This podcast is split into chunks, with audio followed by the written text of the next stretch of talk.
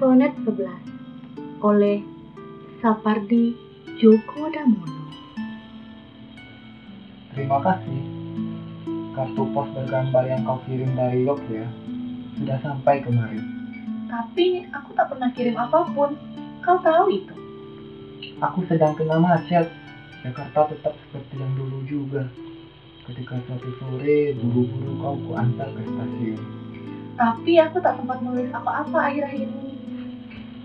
Kubayangkan kau kubonceng sepeda sepanjang lempiangan, berhenti di warung bakso seberang kampus yang sepi. Kau masih seperti dulu rupanya. Menyayangi.